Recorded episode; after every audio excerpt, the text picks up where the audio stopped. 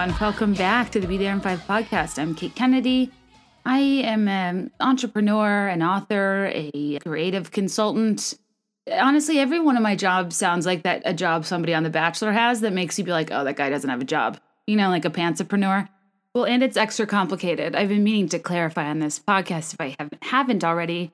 So this week is the first week in September.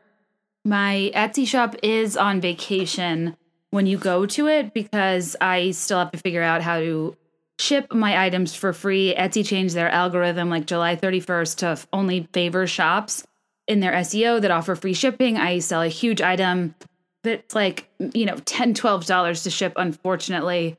I am working through a solution, another shipping provider. We've had so many issues that I just was like, I'm going to hit pause before holiday, get stuff together, find a solution, see if this can still work.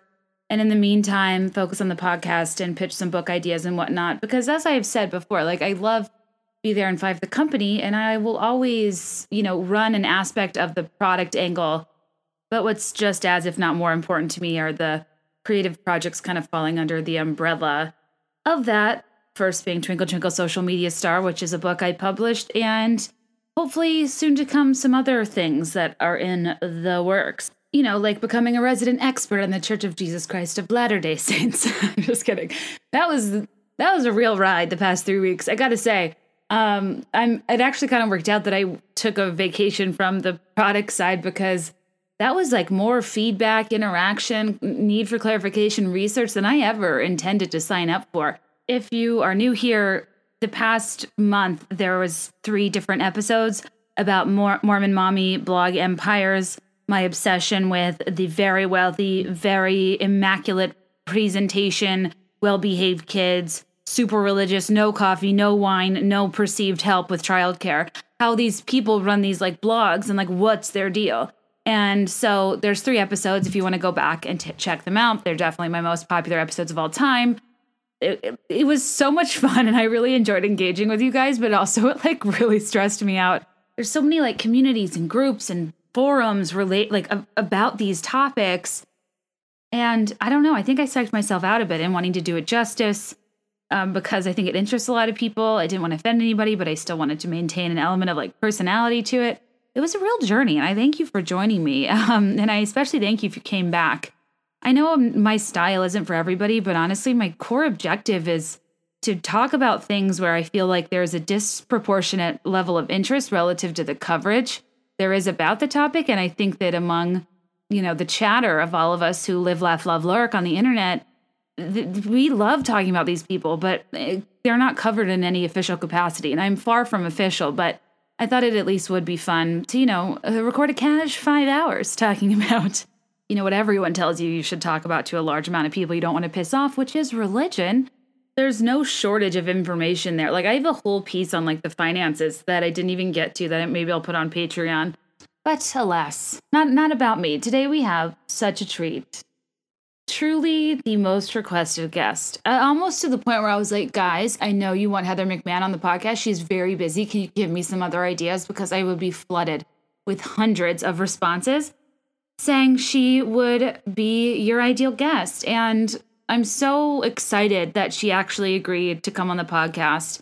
It's so unusual to catch somebody when they are truly in the midst of their own rise. And I think that when you're the person on the path, you can't see it as well as other people can. And I was trying to tell her without like blowing smoke, I was like, your life is about to change if it already hasn't. Like, this girl has star quality beyond. She's so beautiful. She's so nice. She's so funny and she has presence. She has that gravitas that that you know some some people might call it an X factor. I feel it's less X in terms of unidentifiable and more so that there are certain people that walk into a room and they have such a presence, such a pull. They they they have such a magnet that you can't help but feel drawn to them and just want to know everything about them, but at the same time not feel discomfort or intimidation by that presence, strangely, you feel like you've known them for years. And when I tell you I could have talked to her for hours, I truly could have talked to her for hours.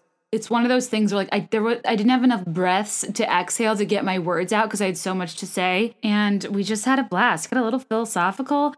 I I didn't focus, you know, I don't I didn't go into Britney 911 and Lindsay 911 and all those things because I just think, you know, it's kind of like when people only ask me about Taylor Swift. I love Taylor Swift, but it's I don't feel like it's centric to my personality, my skill set, all of that. And whenever I hear people on podcasts just be like, "So, Britney 911," it drives me nuts because I'm like, she's been a comedian and actress for a decade. There's so much more to talk to her about. But anyway, so I apologize if that's what you wanted to hear about. I try to like steer from things that um, you know, the person being asked would might deem borderline cliche, even though I'm sure she would have graciously talked about it. But also, I kind of am just not that worried about Britney. I'm like, she needs to be off stage. She needs to take her time. Uh, she's skinny as a needle, and you know, I for that, I'm sure she's grateful. So, you know, Britney, do your thing. And as far as Heather, she's actually, I'm talking on Tuesday. She's kicking off her tour in Huntsville, Alabama tonight, the farewell tour. It literally sold out in like under 30 seconds, all dates. And when she, when we like nailed down a date for this, I flew to New York and I have to shout out a couple places because it was just a day trip. I, Courtney and I took a 6 a.m. flight. Um, Glam to Go is a blowout place inside the Luminary, which is like a co working space, like a WeWork or a, a wing for women. It was beautiful. It was in like Flatiron District. I am so grateful to know about it because now I can go work from there when I'm there for weird periods of time and don't want to be in a hotel. But also, they have Glam to Glow, which is a blowout space inside the co working space, and they were awesome. And took Courtney and I last minute so we could just roll out of bed and go. And also, when I'm there, well, actually, when I'm in New York, period, I really struggle for like where to record. I don't want to have people in my like tiny efficiency hotel room. And this time, I was I was only there for the day, and um, I follow Mondrian Park Avenue on Instagram. You should too. They're at Mondrian Park Avenue, M O N D R I A N. And um, I connected with them about something else. And I, when I w- when Heather agreed to this, I was like, I, I need presentation here. You know, I don't want to waste her time. I, I, I need to have light bites. I need to have Aperol spritzes. I need a beautiful air conditioned room. I need comfortable seating. And I reached out, told them I had a big guest, asked if I could use a conference room.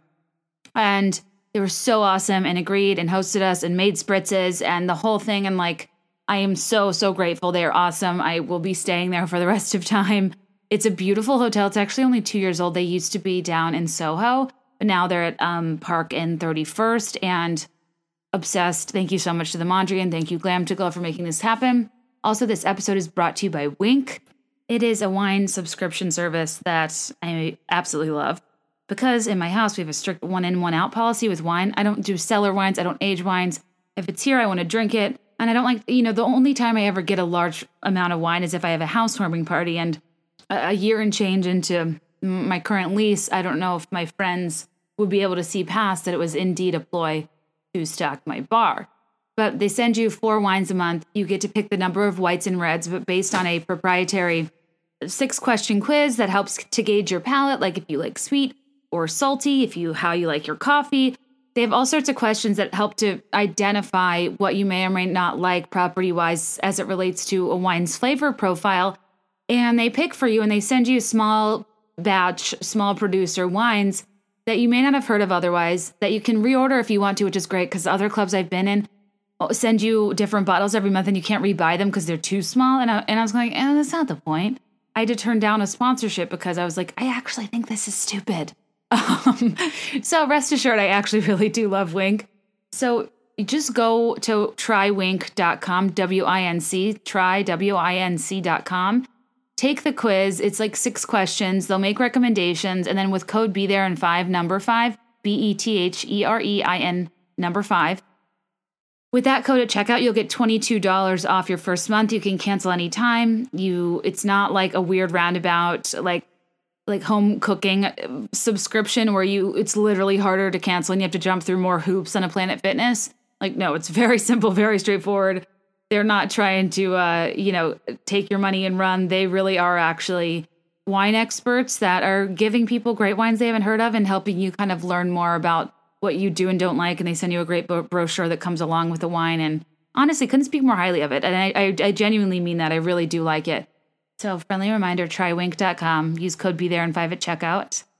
It'll be in the episode notes. I'll talk about it on Instagram. And yeah, So thanks to Glam to Glow, Mondrian Park Avenue, and Winc Wine for making my dreams come true, for making this uh, episode happen. And thank you to Heather McMahon for, you know, giving her time, being so generous with her very few and far between minutes she has to herself anymore. And for you, you know, devout listeners, please do me a favor and thank her for coming on the show as well. Feel free to share the episode. Follow me on Instagram at Be There in Five, B E T H E R E I N F I V E. That is the spelling of the word five, not the number. I know it's confusing. Um, and follow her at Heather K. McMahon.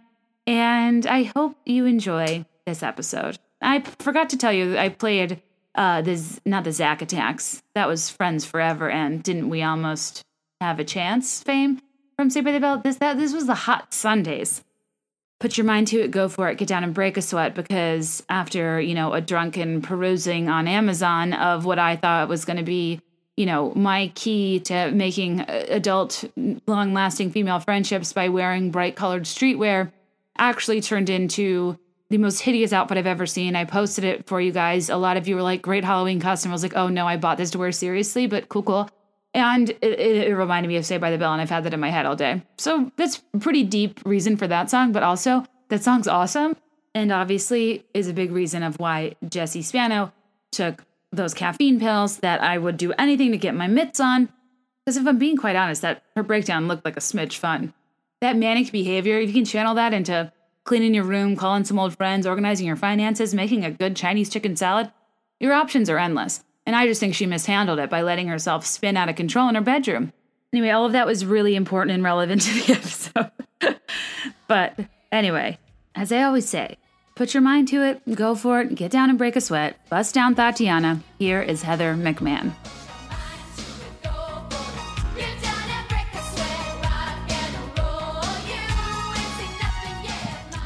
Right. Heather McMahon. Hi. I am so excited you're here. Thanks for having me. Comedian, actress, mm-hmm. host, podcast host of Absolutely Not. Yes. All around delightful human. Trying to be. I'd argue the number one rising, risen social media star of 20 17 to 2019 and growing. It's wild, you know, that people stand and I'm here for it. Um, I am so grateful that, you know, I was able to use Instagram for good and not evil. Yes. Um, I'm just, I'm thrilled that people follow along. And it really and truly, it's just me exposing like my day to day life of like bitching and trying to figure out like what is life. And right. the fact that people can you know relate to it everyone's like this is so relatable because i don't know what life is either so. A hundred percent. The gift the gift is rising while you're trying to figure it out and not that trying to figure it out after you've already like been there.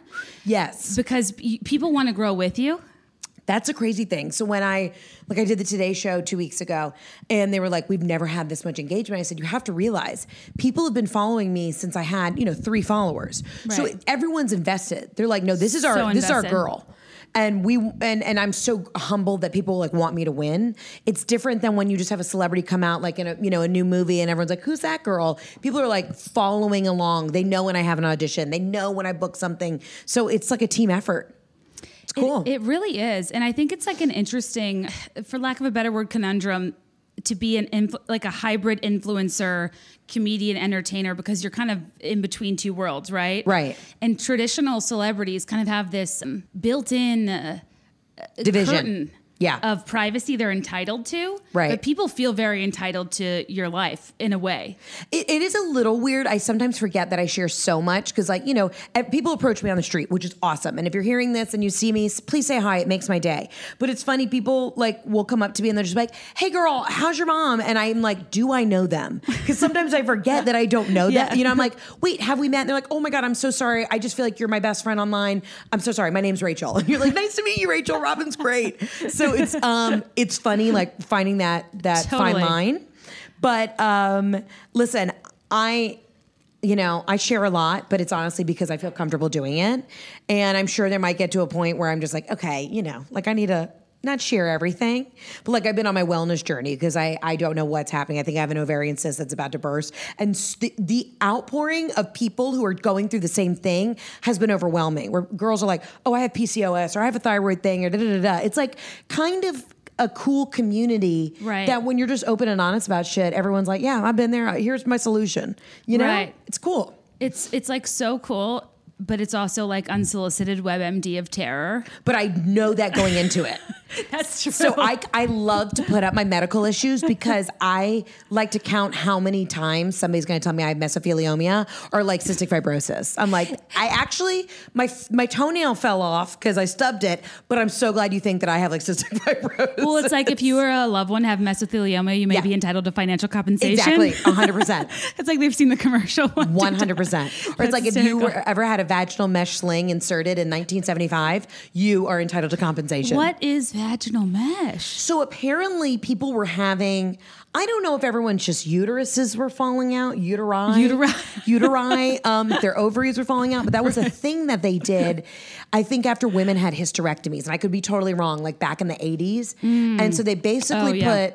Like just a mesh T-shirt, you know, like a mesh bodysuit that you'd wear to like a rave or a nightclub, Right, right, right. in your pussy. Oh, okay. So it's Uh-huh. like go to Deb, go to rave, go to Hot Topic. exactly.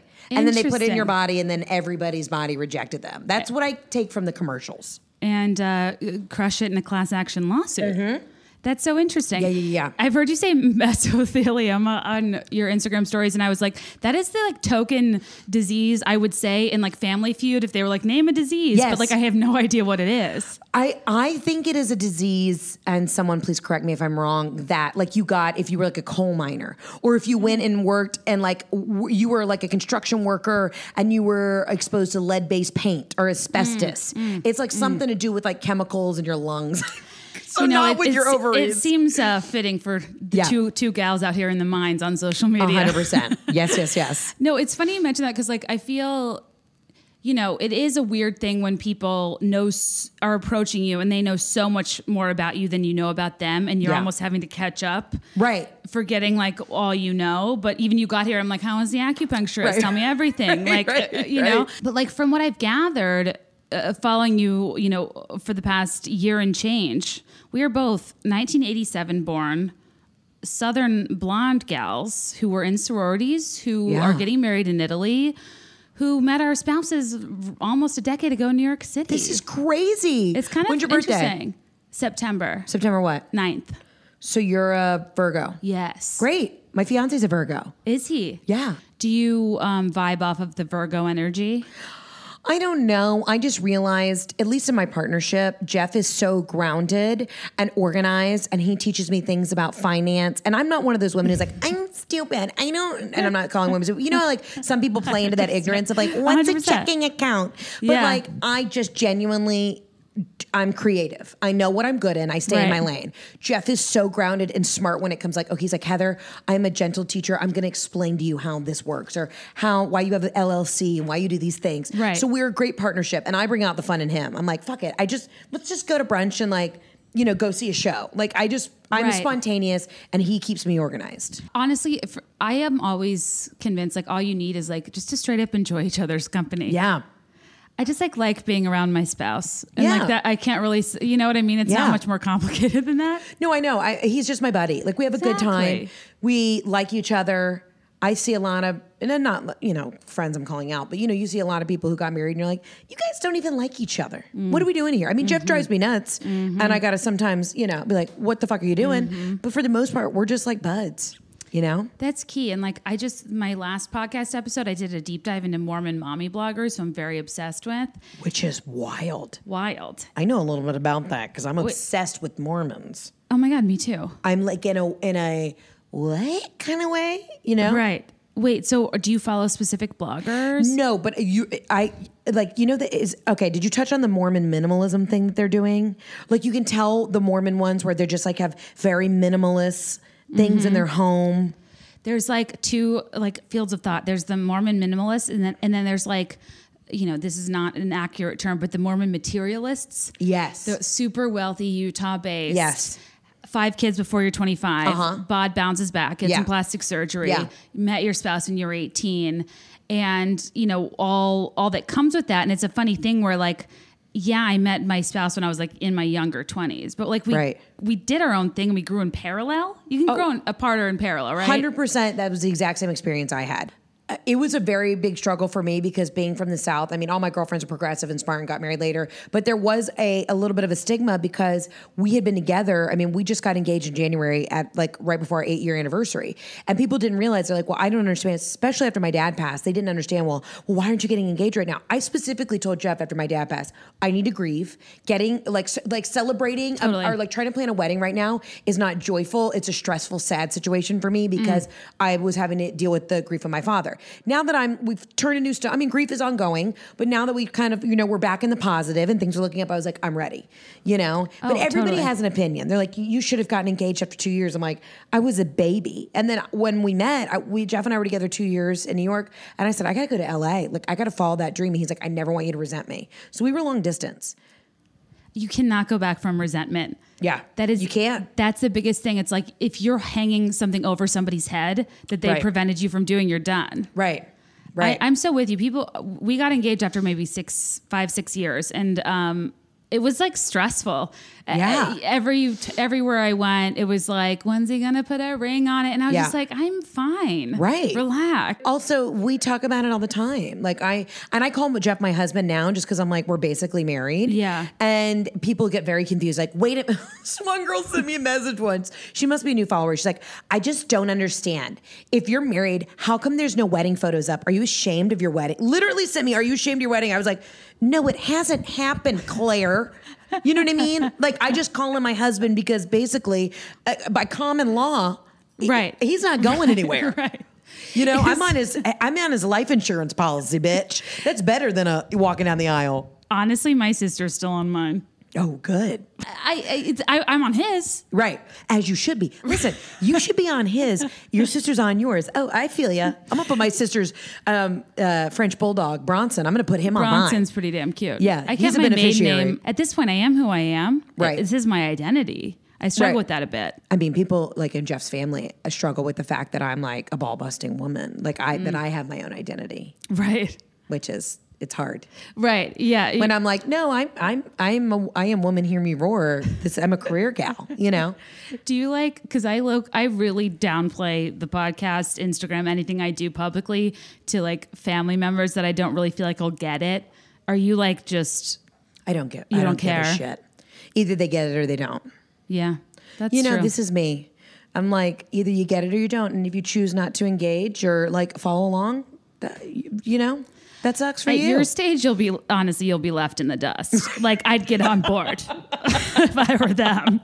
yeah, no, I'm just, I'm, I'm not going to change who I am because I came from a family that was so like just funny and outgoing, and they're like, mm-hmm. do it. Like you're a McMahon, you can do anything. So when people love that. when some, you know. I'll, for the most I, most part, ninety nine percent of people are on board and encouraging. But then sometimes Yeah. you get that one percent of she's really wild and funny, and I'm like, yeah, and it brings me joy. Life is too short. Truly. I am I am I'm just an open book. Life is way too short. We're all trying to figure it out. We're all trying to just get by. And if I can I was put on this earth, I think, by God, to make people laugh, to bring people joy. Mm-hmm. That is my gift. Everybody has a gift. You got to figure out what it is. My gift is joy. So I mm-hmm. just want to make people laugh, take them out of their day to, you know, think about something other than their tr- problems, and that's what I'm supposed to do. Absolutely. And I fully believe if you don't do what God put you on this earth to do, you will be struck down. so it's really fear of God is why I, I why I do what I do.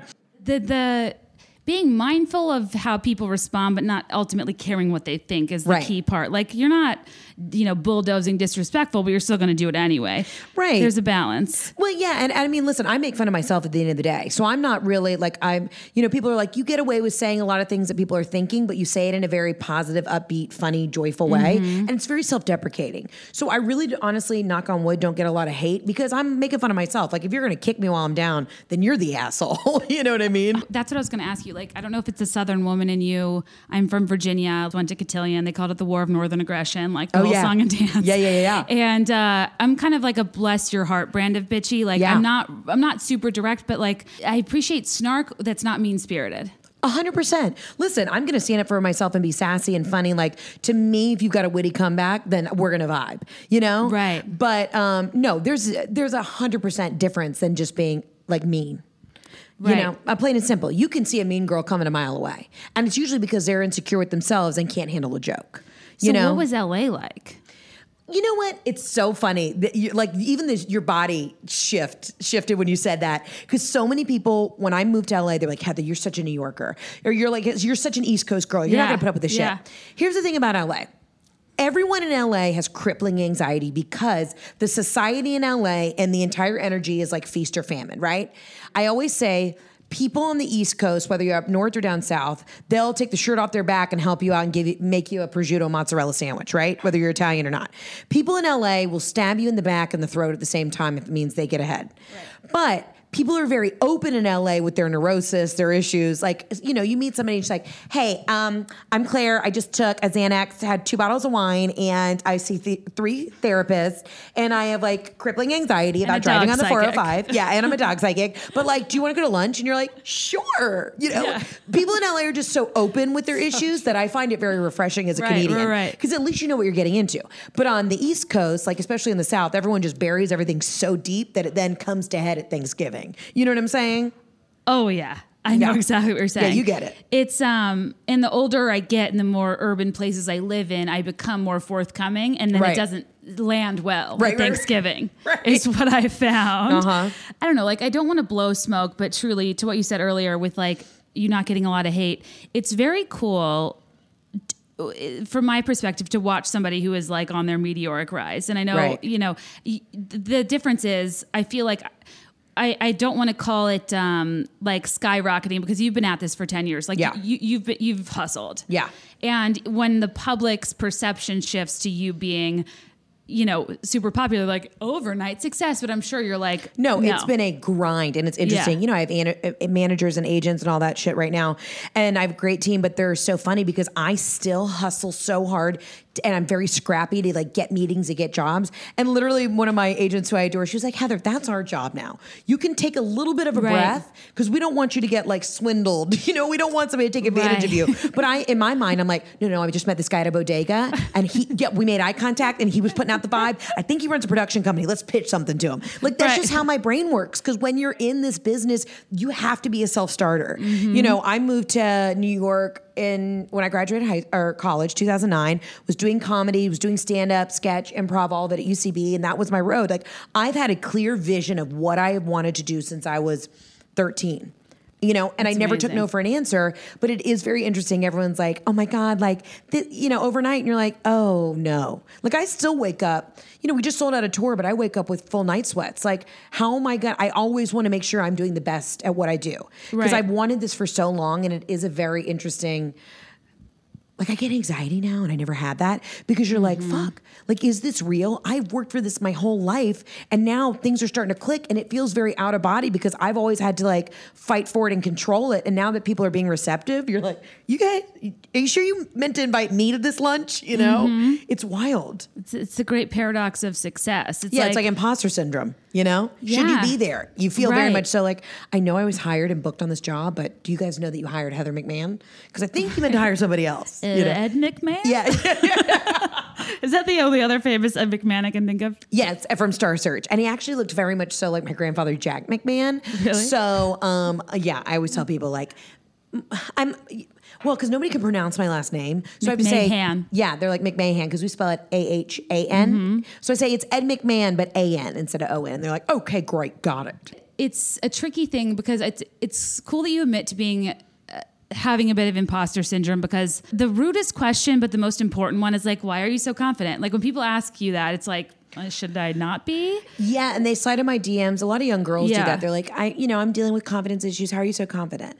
And honestly, I don't know how to describe it. At a very young age, I made myself laugh. And I just don't think I take, I really don't internalize a lot of like feelings in the sense that, like, okay, if you don't like me, not my problem. Right. The world will keep spinning. Right. And at the end of the day, my my parents very much so taught us though. They're like, you're a McMahon, you can do anything.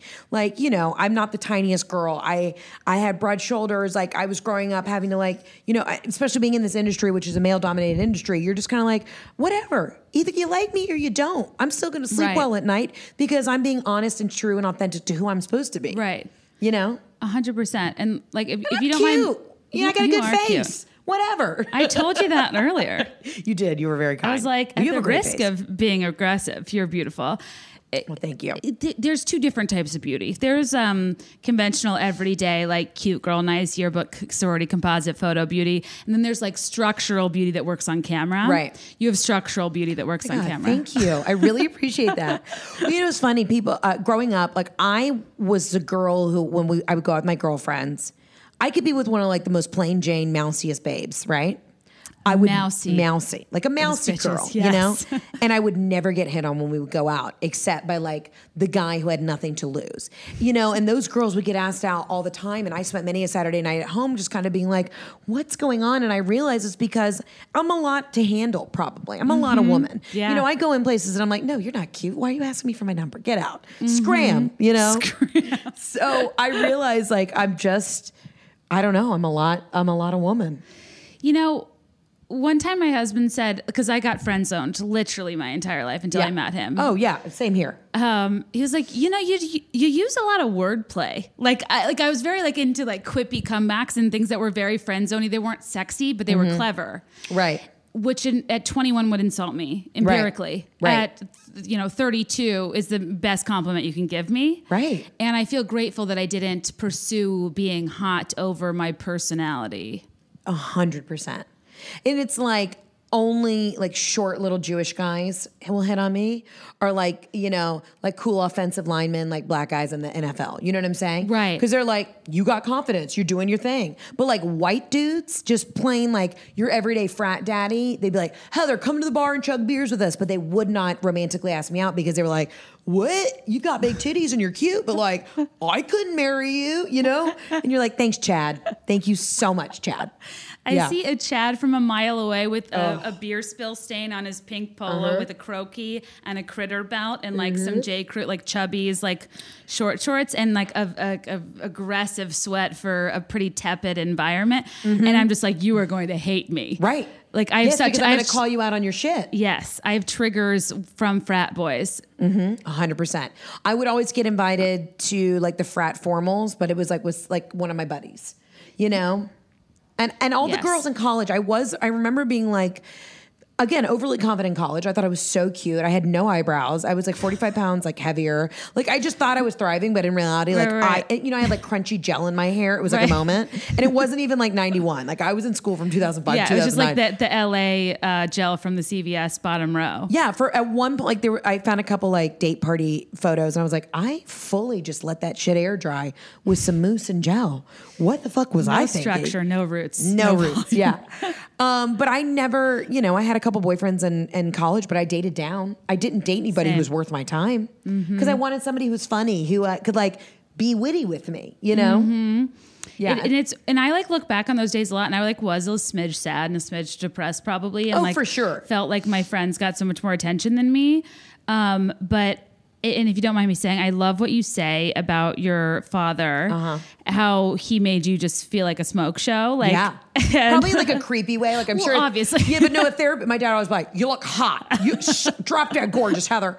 Drop dead gorgeous." And I, looking back, I'm probably like, "Uh, I don't know if that's like, you know, should talk to somebody about that. But yes, just built me up with confidence. That but like that's all you can ask for like Right. i i feel lucky that i felt weird or like an outcast at school or like boys didn't like me or whatever uh, but I when I came home I was a genius. When I came home I was like so beautiful.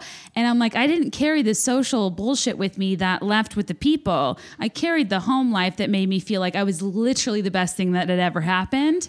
And like that's Were we why raised in the same house? We Is this probably parent both trap? Like, I feel like we had the very similar upbringing. Yeah, I would come home and be like, I don't give a fuck what Lindsay has. She's dating some guy named like Sutton. You know what I mean?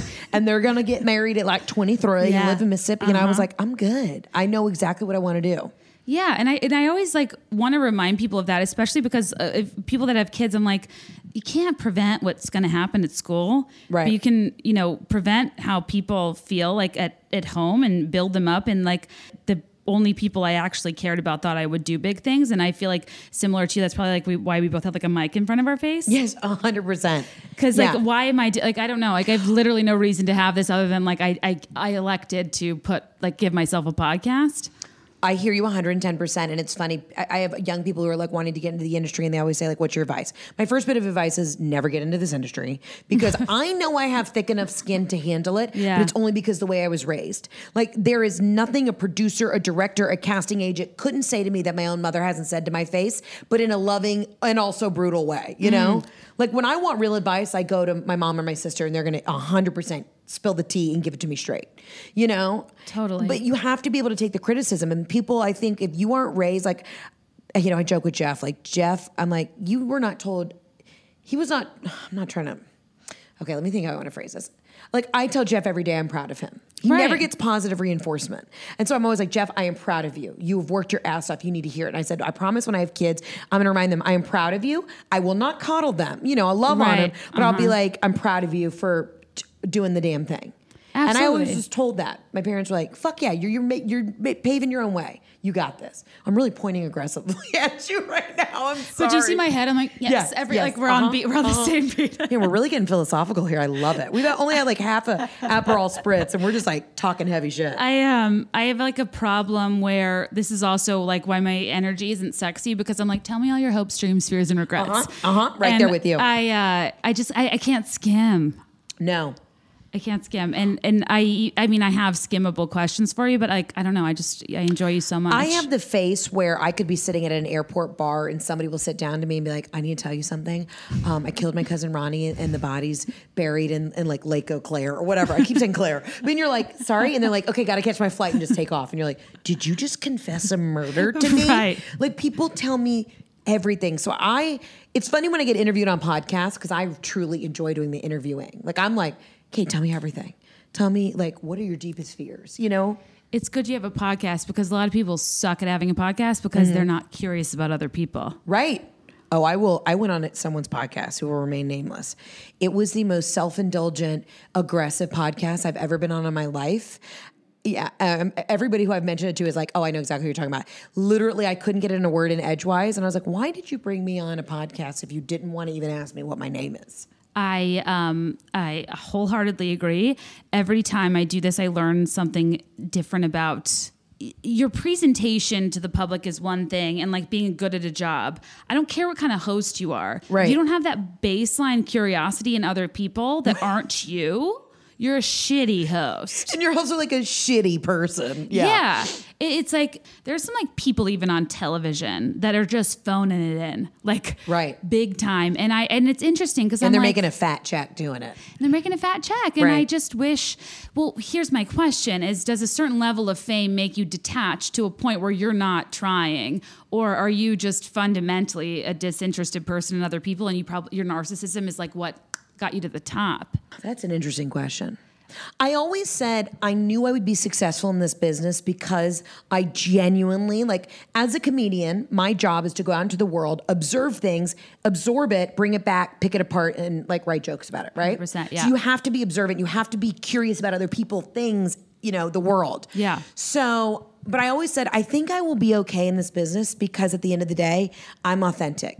You know, I'll mm-hmm. hustle, but I'm gonna, I'm gonna be an open book and be honest about shit. It may go the other way, may totally fuck me over, but truly being too nice. You know, I can get put, I can be walked over a, a, a couple times because I genuinely think like, oh, everyone has the same honest interest as I do, and then you realize everyone's a monster.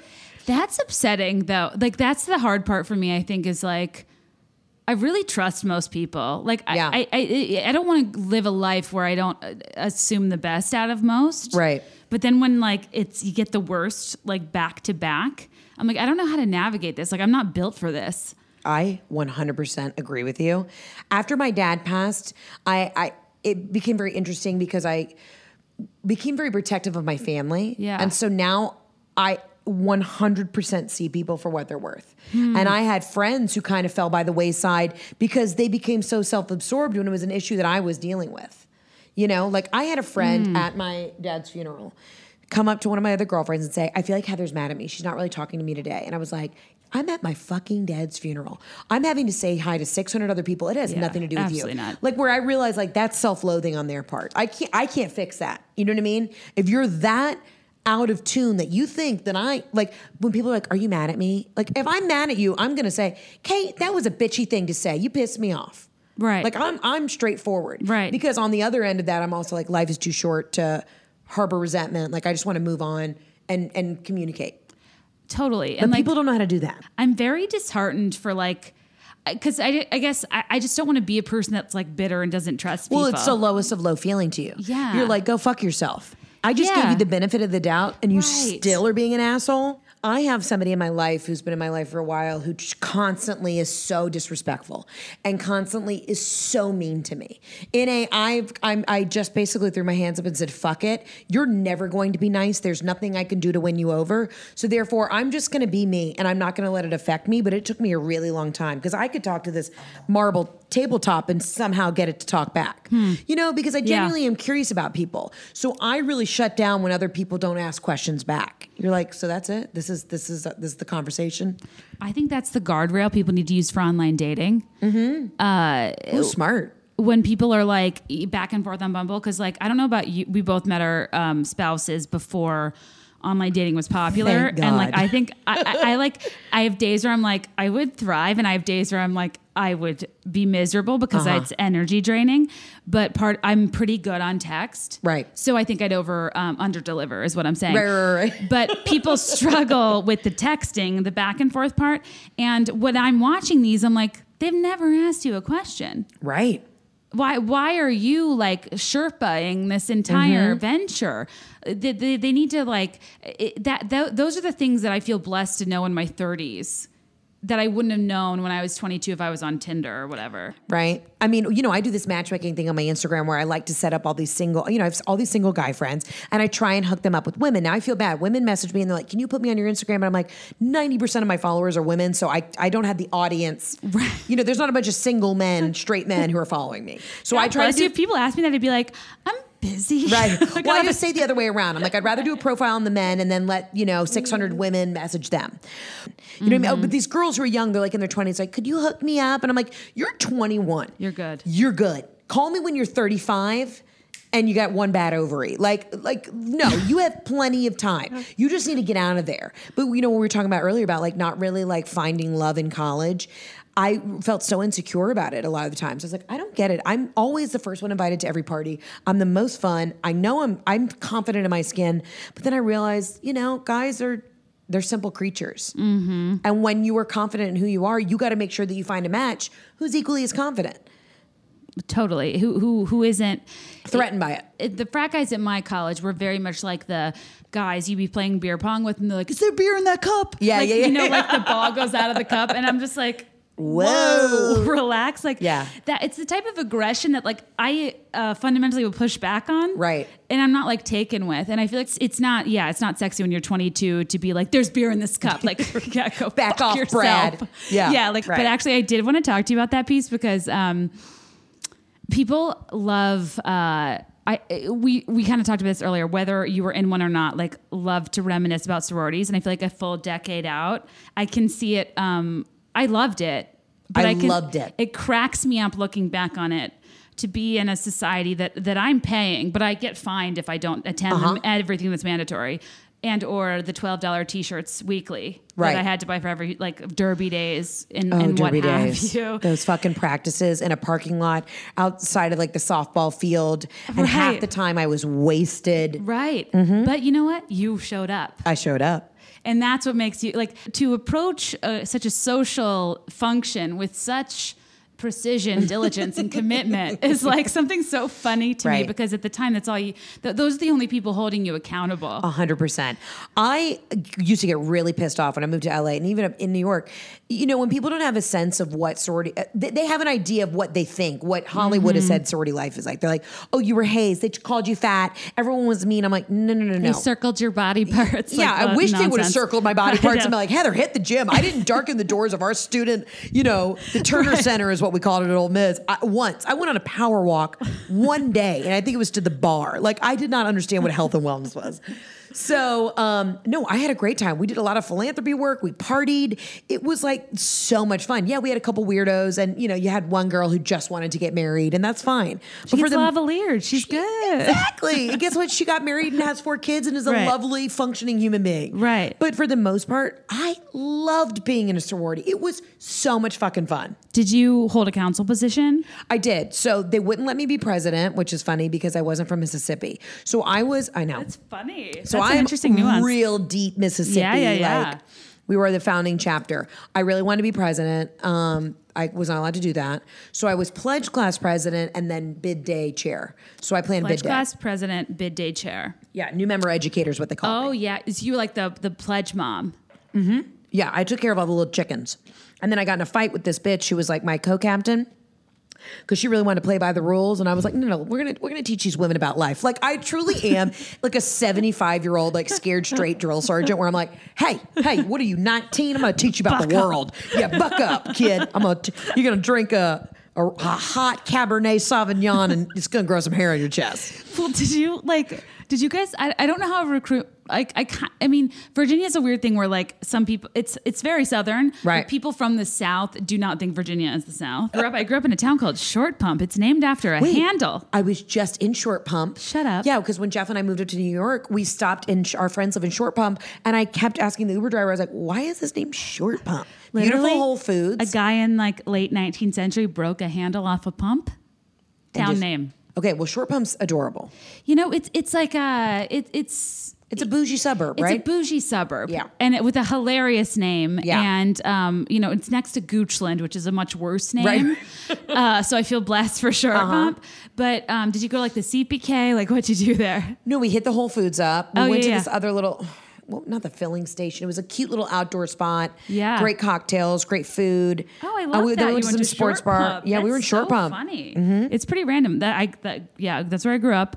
And um, Virgin, Virginia Tech's a major football school. I I don't know. I never know how to classify it because we still had like a pretty traditional. Um, sorority system and you know we we didn't have like the hazing and all the stuff like people want and think you have but like my favorite thing ever was the um the bumping uh, in recruitment did you guys call it bumping Yes, where you would um, like tap your sorority sister off the shoulder, and then you slide in and have a conversation with the recruiter. Honestly- The- what is it? The, not the recruiter. The the recruit. It's like the yeah the, P- pledge. PNM or Oh, like yeah. p- potential new, New member. member. Mm-hmm, Yes. The I am obsessed with bumping. Um, it's like this game of like it's like it's very elegant. It's like Mm-hmm. you, you you graze past to catch enough of the conversation to act like you haven't been there the whole time, but then you like slip in so the person thinks you're just naturally like it's like an, it's like dressage. It's like this gorgeous game of conversational Olympics. And mine would always be like, "Did I hear somebody talk about baby back ribs? you love ribs. I love ribs." And they're like, "Heather, that's not that's not when you Eating pump." good in the Yeah. neighborhood.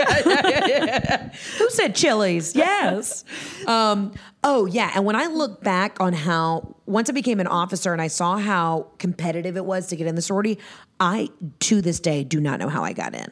Because I sat front row for almost every house. And I think it's because I was just an anomaly from Atlanta. Like, I Mm. was from Atlanta. And even going to Ole Miss, they were like, she's from Atlanta. We don't know if we're going to let her in. Like, You're like a thing. Mary Tyler. You're like like a like city Yes. gal. Yes, I might as well have been from like Really? Uzbekistan. It was Are you wild. from like Marietta or No, like no, no, no. I'm from Atlanta, Atlanta. like proper? Proper. Oh, okay. And then my parents moved out to like Johns Creek, which is like a like a short pump, like Mm-hmm. a bougie suburb. yeah. it's funny how, but that's what I love about like um, kind of uh, location based communities or, or microcosms, if you will. Like y- people have prejudgments about things that like just don't exist in like the regular world. Right. I moved to New York and people are like, "Do you have teeth?" Right. Like it's Oh, just different. Everybody had an idea of what the South is, but I just found it so wild having to defend where I grew up when I'm like, ah, I grew up way more diverse than you did. Right. Lindsay, you know, how was Bel Air? Was that fun? You did, know, did somebody named Lindsay and somebody named Claire? Uh, they can fuck you- me over. No, I actually have two great friends who are Lindsay and Claire. I'm just trying to pick the most like white girl names ever. You have a great. Um, I feel like.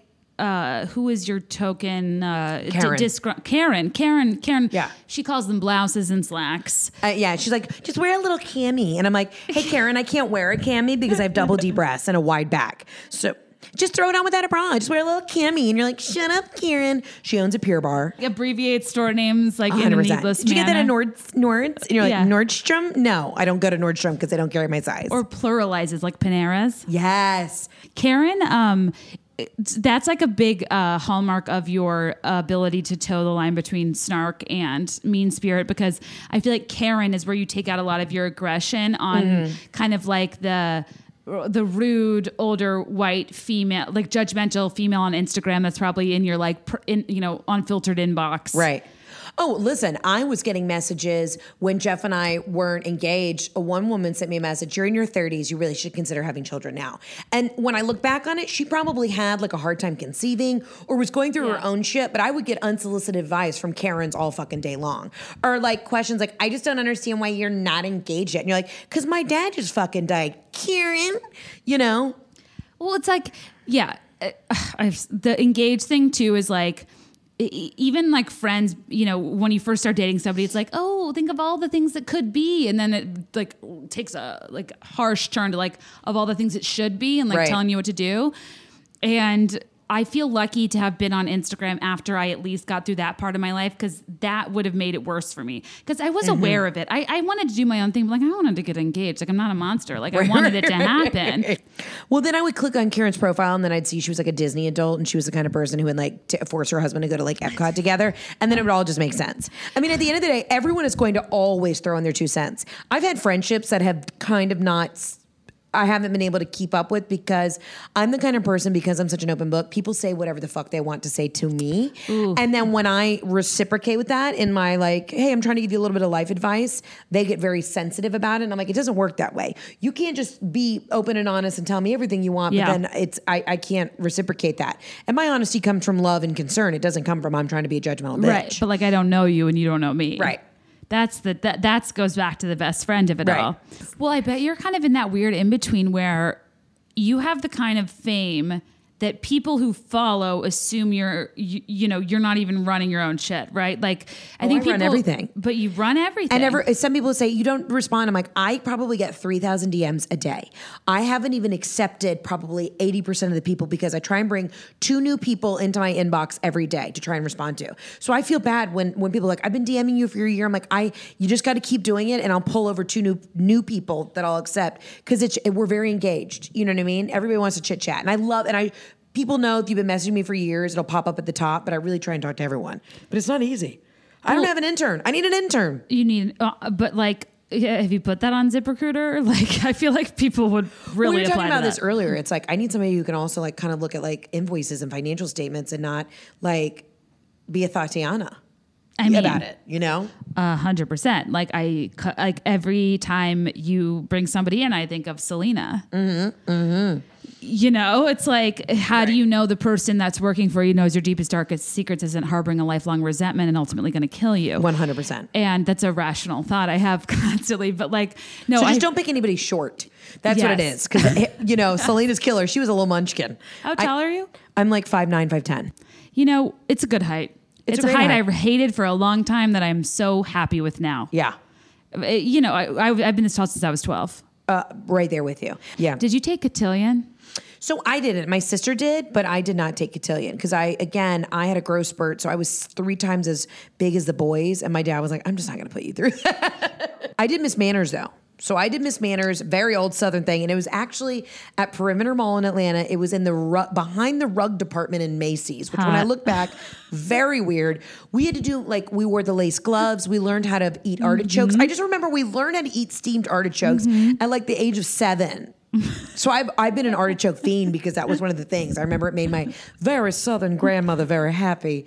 Um, we walked with the books on our head, like all of the Oh, yeah. traditional southern things that you had to do. There was an episode of Southern Charm two weeks ago. Miss Love. Patricia tur- uh, served artichokes, and everybody was like, "What do I do with this plant?" And I was like, You scrape it against your teeth and carefully you dip it in the hollandaise or the aioli, and then you, you pull the meat off and discard the leaf. "Exactly." And and I in putting on gloves when you're 12 is a little bit weird. Yeah. I thought we were always told it was because the boys' hands were sweaty. Right? Oh Is that not true? no, it probably is. I mean, my hands get sweaty for goodness sakes. Well, right. So we had to wear these white gloves and dance, and I was five nine, and everybody else was, you know, five two, and all of my dresses were inadvertently T length because they don't make juniors, you know, e- equipped for my inseam, and um, it's like Equipped for my inseam. that needs to be just the name of your memoir. truly Nothing is equipped for my inseam. never has been, never will be. I've just I'm grateful a cropped pant is like more. Oh, I feel you. And I have thin ankles, so I like to show them off. Like I need a real, and nothing is ever thin enough at my ankle. Like skinny skinnies are always Oh, too yeah. tight up top, but then they're just like a bell bottom at the bottom. Is it tough when a riding boot is in fashion?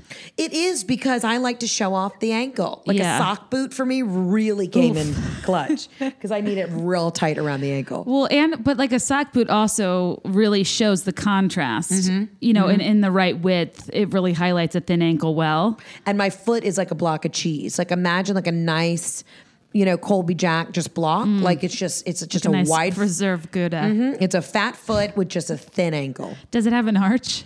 It does have an arch. Yeah, yeah, yeah. Honestly, that's a blessing. really? Yeah. Oh, Do I people have, have the low flattest arches? feet. I have the flattest feet in town. I have actually a very thin ankle too, but I have a thick wrist. oh, you do have a thick wrist. Yeah, isn't that? Yeah, I struggle with this. But you have a thin waist, so you know what? Your life is easy. Um, that's a more recent thing. I, it, when you're tall, people don't notice as much. Right. I can like swing a tight like 15, and and it's like I'm the heaviest I've been in my life period since college because I have all these like hormone issues that we're trying to figure out. But legit, people are always like, I don't think you look. And I'm like, I'm 40 pounds heavier than I was two years ago. But people just are like, oh, she looks a little thick in photos. It's funny, like in 40 pounds. you're That's a lot of like, weight I'm on not most even. people. I'm like I'm not blowing. You're stunning. Like, Oh, well, thank I would not even. It's it's funny because I think people think of themselves in contrast of like a certain point in time, but like. Right. Just know that like somebody meeting you for the first time would be like blown away, and I think it's Oh, important for people you. to know. You know, I, th- it- it's hard when that time hop pops up on like Yes. Facebook or Instagram. And you're like, the, the thinnest I'd ever been was right after my dad died because for the first time I ever lost my appetite. Like when I get the flu, I'll still eat a cheeseburger. Mm-hmm. I never lose my appetite. But when you're watching someone die in the hospital, you're like, I my think I'll God. pass on lunch. Oh my God, So yeah. I got really thin. So my mom laughed. She's like, she, she was like, Heather, you know when you looked really good? Right. Like the two weeks after dad died, you'd never look better. I was like, I know, but then you know what? That third week hit, got my appetite back. Yeah. Well, Robin's small boned. tiny. And so She's is my tiny. sister. Yeah. So I just went to this cool new doctor here in New York because I'm trying to like, you know, move all my doctors from Atlanta up to New York. And it was um, this place called Forward. I'm not paid by them. I just want to like share the information. Hopefully it works out. Um, it was weird. It was like the most futuristic thing where you like, they call it a baseline. So your first um, uh, appointment's like a baseline. And they do a lot of genetic stuff. It's like blood work. Yeah, blood work, everything. Okay. But they were like, okay, we're gonna look at your baseline health and we're gonna get some goals, like what you wanna do. But here's what I have learned so much since my dad passed. Like, I had the exact same figure as my dad. Like, my mm. legs never gain or lose an ounce of fat. They are muscular, they are strong, they're great legs. But I'm an apple. My dad and I even had the same back fat roll, right? And he was like a mm-hmm. 300 pound man.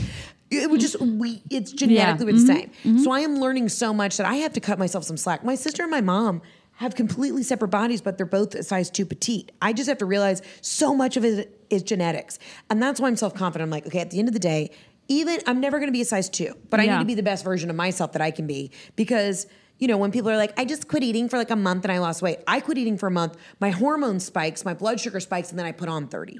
Right. So everything that everybody else does does the opposite for me. So I just have to find the healthy balance of. Sorry, that was a long-winded story to say. Like nine times out of ten, you can't control what's going on. Well, no, and I think that's why it's important for you to share that journey because there's so much bullshit health advice that's happening that's like actually quite uh, dangerous and not Yeah. helpful. Well, my husband, it, he's in like business development at, at like a cannabis company. Oh, I'm here for it 110%. And we talk about this all the time about CBD. Like, there's a lot of misinformation by it. about its effects. Yeah. And you know, there, I was on a, a show a couple days ago on Sirius, and like the article we were talking about is how it was snake oil, and I was like, no, no, no, no, No. no. Like people aren't doing their research. There, there, there has to be traces of THC for it to be legitimate. Like, I swear by CBD it, it's it's so helpful. and THC. So I ta- I Is take. it? What's the situation in New York? Uh, I think it's decriminalized. I have both a CBD pen and a um a weed pen, and I smoke Yeah. it. And a cop comes up to me, and I'm gonna go, "Really, sir? Yeah. Officer Mark. Really? You're gonna throw this cutie patootie Mark. behind bars, and then he's like, "You're a part of the problem, white privilege," and then I end up on the five o'clock news. So that's how that goes. it no totally It- like we talk about this a lot in terms of like uh, just convention how conventional wisdom is promoted across social media in terms of like weed making you lazy you're not playing like mortal kombat all day No, I your anxiety's reduced I smoke sativa. I don't like indica because you know indica, indica couch. Mm-hmm. I smoke sativa. I'll smoke weed. Like last night, I smoked weed. I watched Fleabag because I wasn't feeling good. I was like, "Fuck, I'm gonna hit my weed bit." Fleabag. Fleabag's so great. season two I just started season two. So good. Oh, bless. so I watched Fleabag. I ordered like a whole new wardrobe online. I cleaned the kitchen. You know, I get a little pep in my step. Oh, totally. Because you know we're drinking a glass of wine now because it's Tuesday and why not? But most days I I just can't hit the sauce like I used to. I'd rather smoke a little weed and go out and have a cool conversation with someone. Mm. Hundred percent. Like I, I think that's like the misunderstanding. It's just like do your freaking research. Like I, I, I'm just very tired of like the the celery juice of it all, the fit tea of it all. Kind of the um, situation where I feel like people are uh, broadcasting a thing that's like their secret sauce for what's really Tracy Anderson four or five days a week. Let's break that down. Let's break that fucking down right now. Yeah. Great. If you're into Tracy Anderson, that's fantastic. I follow her and troll from the se- secrecy of my own home. Right. Right. I watch these videos where she's literally doing the most, and everyone's like, I swear by it, I swear by it. But the women who swear by it are already fucking thin. They're tiny people. They're tiny people. So if you're doing that kind of muscular structural work where you're just lifting your legs 600 times, you're going to have the same results. Mm. My body is not going to react to that. If I'm not lifting a little bit of heavier weights, now I don't do CrossFit, but I know what my body reacts to. So when I see really heavy set girls trying to do Tracy Anderson and they're jumping up and down on their knees, I'm like, well, no wonder your tits hurt and your knees ache. That's not what you should be doing. Tracy's full of fucking shit. I just said it. I'm going to say it right now. Tracy's full of fuck. Hold on. I want to try and pull up something on Tracy Anderson. You know who I don't trust in this world? Who? Pocket girls. That just like it's almost you know when when the breast is is a peck. It's Right. like this type of fit that is trying to be relatable. That like It's not. your average woman is just not going to have the time, bandwidth, or money to throw at ClassPass Right, right. to achieve and i and i think it's problematic and like i also like i don't know i feel like my uh, weight is like very much a function of my mental health which- which i try to be honest about like i go Oh, through I- low periods My stress is through the roof, and so I'm, I can't take the weight off. Well, it was interesting when I started having all these hormone problems. I went in like adrenal fatigue and all this stuff, and they're still trying to figure it out. They think maybe I have PCOS, which is polycystic ovarian syndrome, which is because I get ovarian cysts now. All this shit can't take off the weight. Blah blah blah. Bloated through the roof. So my doctor was like, "You need to quit doing cardio." Now, Really? Yeah. So I'm Oh, not allowed to do cardio. She's like, you can go for a walk. You need to do low impact stuff. I love to work out, but working out does not energize me the way it energizes people. I do it for clarity of mind and because I feel good. Right. But if I work out in the morning, I feel like I have the flu the rest of the day.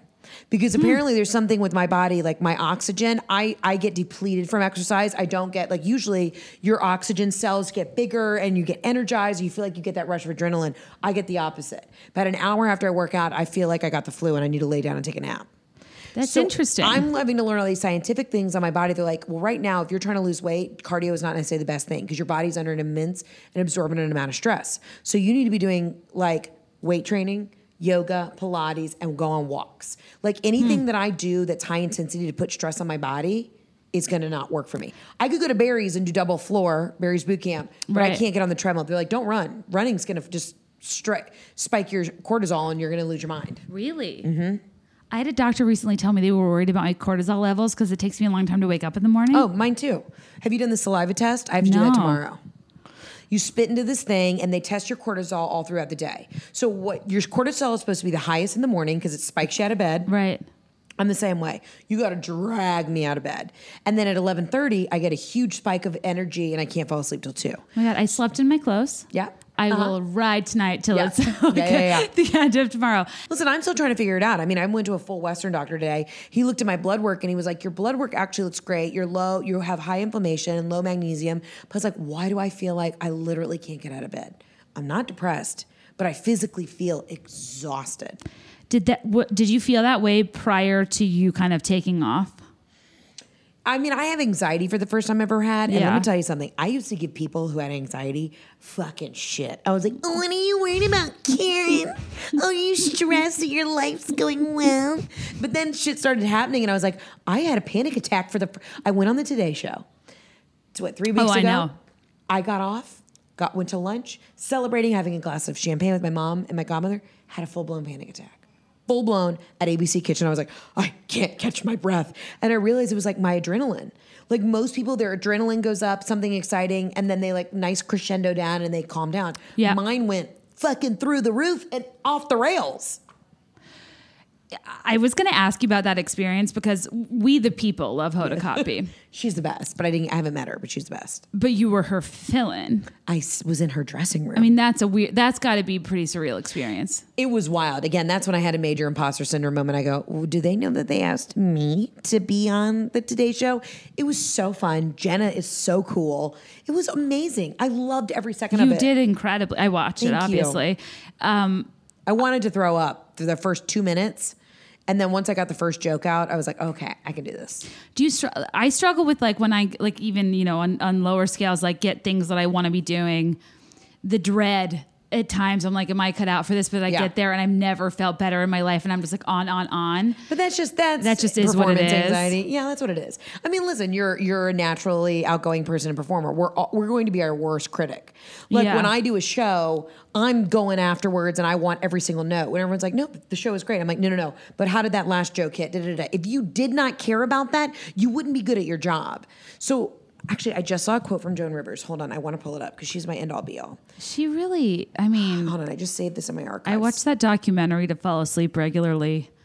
Oh yeah, it's if you haven't seen a piece of work by um, Joan Rivers, it's the best. Okay, hold on, I want to pull up this thing on Instagram if I get any service. So basically, I've I've been dealing with all these good things are happening, but I can't really enjoy it right now because I'm still panicked about what's going to stick and what's not. Because again, I as a hustler, Yeah. you're just like I got to make things happen. I get no service. Anyways, it basically said like this moment that you have right now, you have to enjoy it. You, you're in it right now, enjoy it. Like Jeff was like, You're not enjoying this right now. I'm like, Because I'm so panicked about what the next thing is. And I have to just enjoy it. uh, that was like one of my biggest like points I wrote down is uh, I, I so rarely get the chance to talk to people eh, that are in real time amidst their own rise and like I think it's the most stressful time anybody can live through that you always romanticize in retrospect. Yeah. And it's so interesting to me to meet somebody who's like you're intellectually aware of it, you're emotionally detached from it because you're so fearful of meeting That's- your own expectations. 100%. And it's it's a very difficult place to be and I think it's um uh, the only people that get there are perhaps the ones that are the most the, uh, that are self-aware enough Right. to like actually give a shit to meet their own potential. Right. Because I think when you already think you're awesome, like what are you working toward? right, right. so like Right. it's kind of a blessing in a weird way. You know, I got prank phone called for the first time in a long time the other day, and somebody pranked me. like somebody to sleep over like no, literally, it was like a no caller ID, but it, it come in like uh, four or five times in a row, and I was wondering if it was like security fraud. You know, sometimes you get from Oh, Amex. totally, totally. So I answered it, and this girl just went, "Heather McMahon, you're so fucking thirsty," and hung up. And I was literally walking into a TV show pitch. I'm pitching a show right now, and I went. "Well, Was hurtful, and I took a minute. My writing partner looked at me and she was like, "Did somebody just fucking prank phone call you at 8 a.m. on a Wednesday?" And I was like, "Yeah," and she was like, fuck them, bitch. You're going in a like do a show. Like at the end of the day, someone will always have something to say. They're like, you changed. I'm like, no, I haven't changed. I still split my pants getting into an Uber a month ago. Like it's, it's me, but I should be able to have success. A hundred percent, and that's the dumbest Gen Z prank call I've ever heard. I know, and I love a prank. If you It's prank phone call me, you better literally be like, um, this is your pharmacy and uh, you know, your a herpes medic. Yeah, I'm not a gynecologist. Yeah. Uh, we we just got called in six prescriptions for herpes. Like I want something where I can play along with it and be like, oh really? Oh, who's my doctor? You know what I mean? Like that's what I want. Oh, a hundred percent. Yeah. It, don't let it be a service. Don't let it be an automatic recording. I want someone to call me and be like, um, we are calling from the University of Cornell and we would like for you to be a keynote speaker. Um, da, da, da. you know, let me get into it and be like, oh, really? What am I speaking on? You know, social media, you'll be speaking to 3,000 students when you're here next Wednesday. So like, I just you're like, how much money? I want a full like A to B conversation. If you send me a recording, fuck you, you're a pussy. That's Well, how I feel. You, um, you know Jackie Schimmel, right? I love Jackie Schimmel. I don't know her personally, but I love her podcast, and she did that to James Kennedy right, right, right, right, about like a LACMA, and it's like I, I've never laughed so hard, and he was like full on. ready to go. I mean, he's like I like I am Alexander Petrovsky, light installation, Sex and the City season seven. Like Mm-hmm, Yeah. this is all happening, and that is a prank call. Yes. Um, I have to ask you a quick rapid fire '90s 2000s. Great, let's do it's it. three fifteen. Are you good? Yeah. Um, okay. I'm obsessed with like um, mall culture of like late '90s, early 2000s. I love it. Did you hang out at like suburban malls with your friends? Of course I did, but I never shoplifted. That was the thing. Remember when everybody went through the phase of like Oh, yeah. they would shoplift at Abercrombie? I'm such a baby back bitch. I would legit go home and be like, "Mom, Kimberly, she she stole a scarf." And my mom was Right. like, "Well, we all know Kimberly's a whore, so don't hang out with her." Getting in getting in um, authoritative trouble is is not I'd on my probably radar. murder somebody before I could steal something from a store. I would be so hot from head to toe. So hot. So red, so Irish, so like, you know, token, like, Uh-huh. you know, those like cute boys with the low cheeks with the Mm-hmm. like light, light redness? Like, that's how I get when I'm lying, cheating, or stealing. And it's just, it Right. doesn't work. But like, I, it, I did a thing on my podcast where people called in. They told me their most inappropriate Abercrombie American Eagle Air Pastel shirt. It was the funniest thing. I was like crying, laughing. People were like, I, I literally, I disowned my mother because she wouldn't let me buy a shirt that said Camp Spread Eagle, or like my grandma bought me a shirt that said Hustler sixty nine. I had one that said "Meet the Twins," and it was fr- it was red.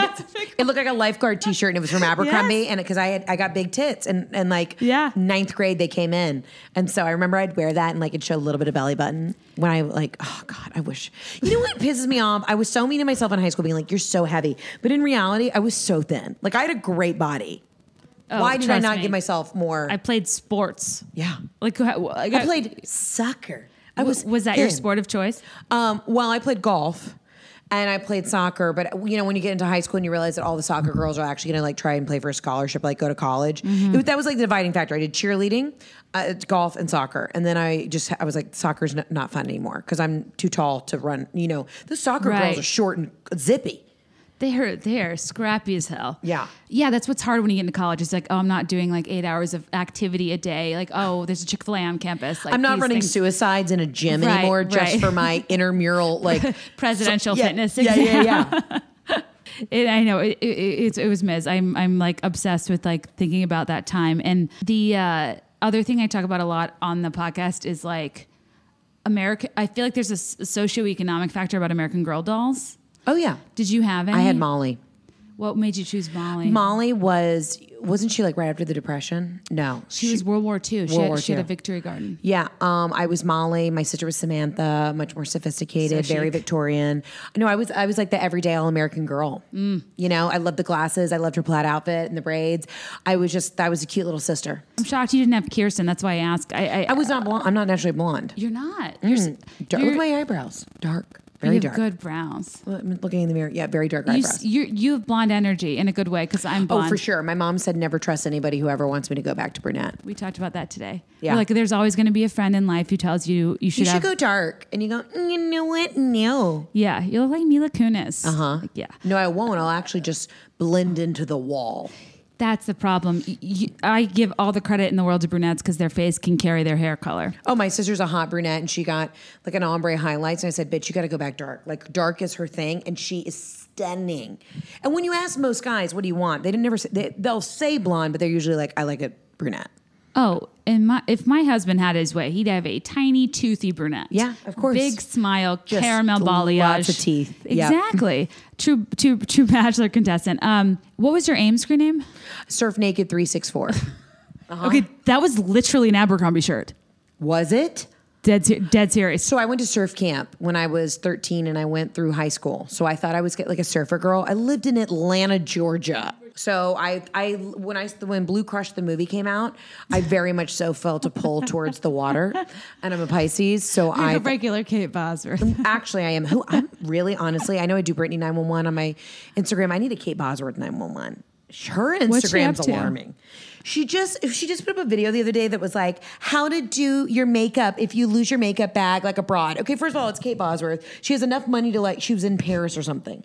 She just showed how she used like a lipstick as a blush. I'm like, you have enough money to go down to a pharmacy in Paris and spend thirty dollars to buy some new blush and concealer, Kate Bosworth. You also have mismatched colored eyes, so you're fucking gorgeous. Get out of here. One of my platforms, in addition to promoting the guava fruit, is people that say they use the same cosmetic for their lips, their cheeks, They their eyes. don't. They don't. They don't. Mm-hmm. It's so stupid. It's rude. It's like rosebud salve. Yeah, yeah, yeah. Like you know you're hot when you can use rosebud, Rosebud salve. salve, yeah. all on your entire face. Um, did you have a favorite scent at Bath and Body Works? I'm always more of a vanilla gal, but that real fake vanilla. But I did love Sun Ripened Raspberry. Remember Sun Ripened Raspberry? It was good.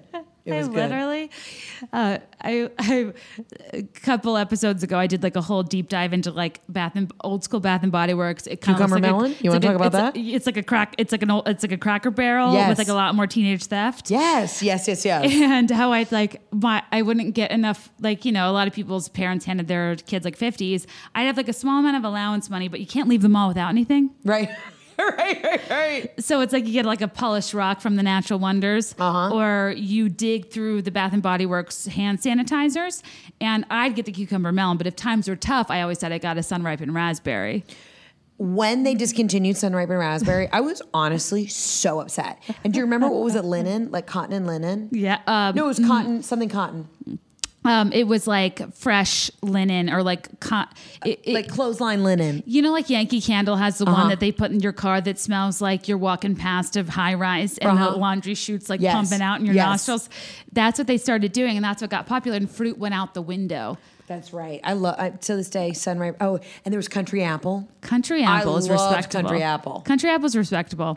I love that you remember that. I figured you would. My mom still gets candles at Bath and Body Works. Just so you know, they basically turn into an entire candle operation. oh, winter The best. on the note. I mean, Uh-huh. like a fine wine. Yeah. I am transported.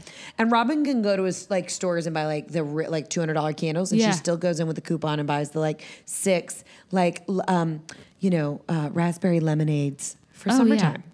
I would love for Robin to do an Instagram live of Uh-huh. her top B- Bath and Body Works fall winter picks because I'll I feel like do it. that's where they thrive. Like you know, the leaves scent, the winter scent, the you know, The warm fern. vanilla sugar, all of that. Oh, the warm vanilla sugar is so good. the WPS of it all. Um, okay, I, I wrote a book about influencers that I will give you. Um, do you have a social media pet peeve?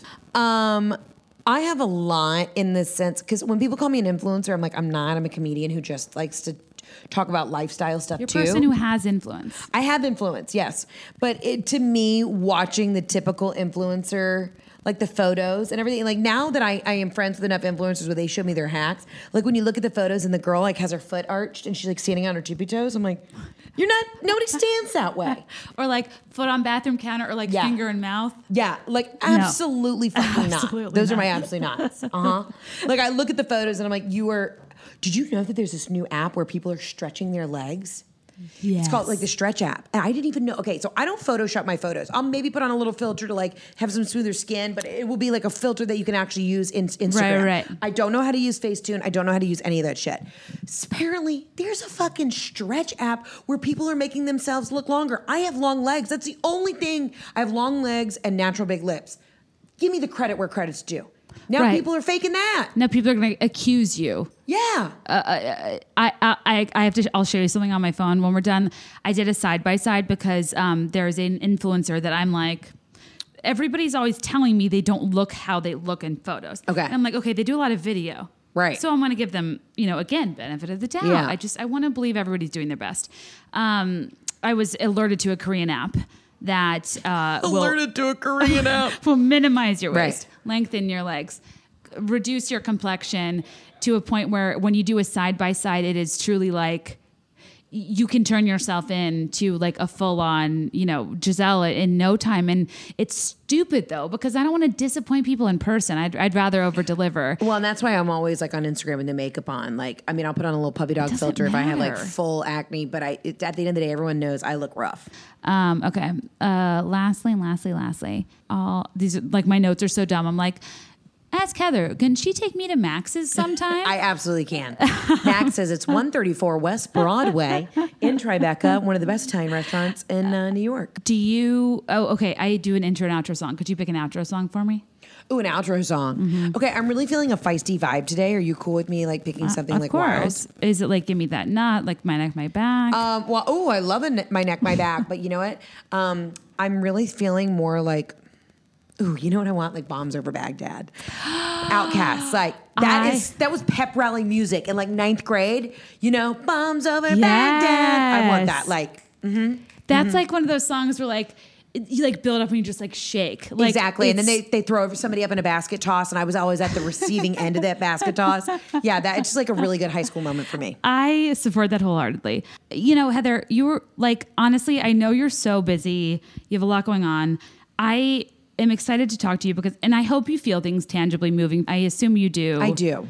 Things are like really happening, and I feel honored to even catch you in this phase. Oh, you're so sweet. Because I, I feel honored that you asked me to come I on. Thank only you. see like incredible things coming, and, and it's well deserved. And I know you've worked so hard, and I'm. I I know it's like weird to say because like I don't know you that well, but like I'm very proud of you, and I think you're so funny and so incredible, and I can't wait to see you do like Thank you. things. That means the world, and I love your podcast, and I appreciate you having me on. And listen, you know, as a comedian, you're only as good like if, as long as people are engaged and they're still loving it. I'm I'm a person of the people. I want to give the people what they want. It's really not about me. It's about like let's have a laugh and make life a little bit easier because we're living in wild, hard times, and we are just trying to figure it out. So I mean, let me be the guinea pig and explore those situations, and then tell people about it. Really. You beat Joe Rogan. Like a I know, woman needed to freaking beat Joe Rogan. Like I was like slow clapping in my apartment. like honestly, in this world, like podcasting is not easy. Right. And like you are crushing it. Can you tell before we get? Yeah. Can you tell me about the Absolutely Not podcast? Yeah, so the Absolutely Not podcast is a safe space to bitch and have an, an adult conversation about things that are going on in our life. We have an Absolutely Not line where you can call in and uh, share an Absolutely Not or an Absolutely Yes. It's just, you know, I like to go out in the world and observe things and then just kind of break them down. So you could, it could be anything. It could be a family member you're, that's driving you crazy, something that you saw at the grocery store, you were on an airplane and somebody did something crazy, or you can talk about something positive. I just wanted to be a funny space for us to have a real A to B genuine conversation.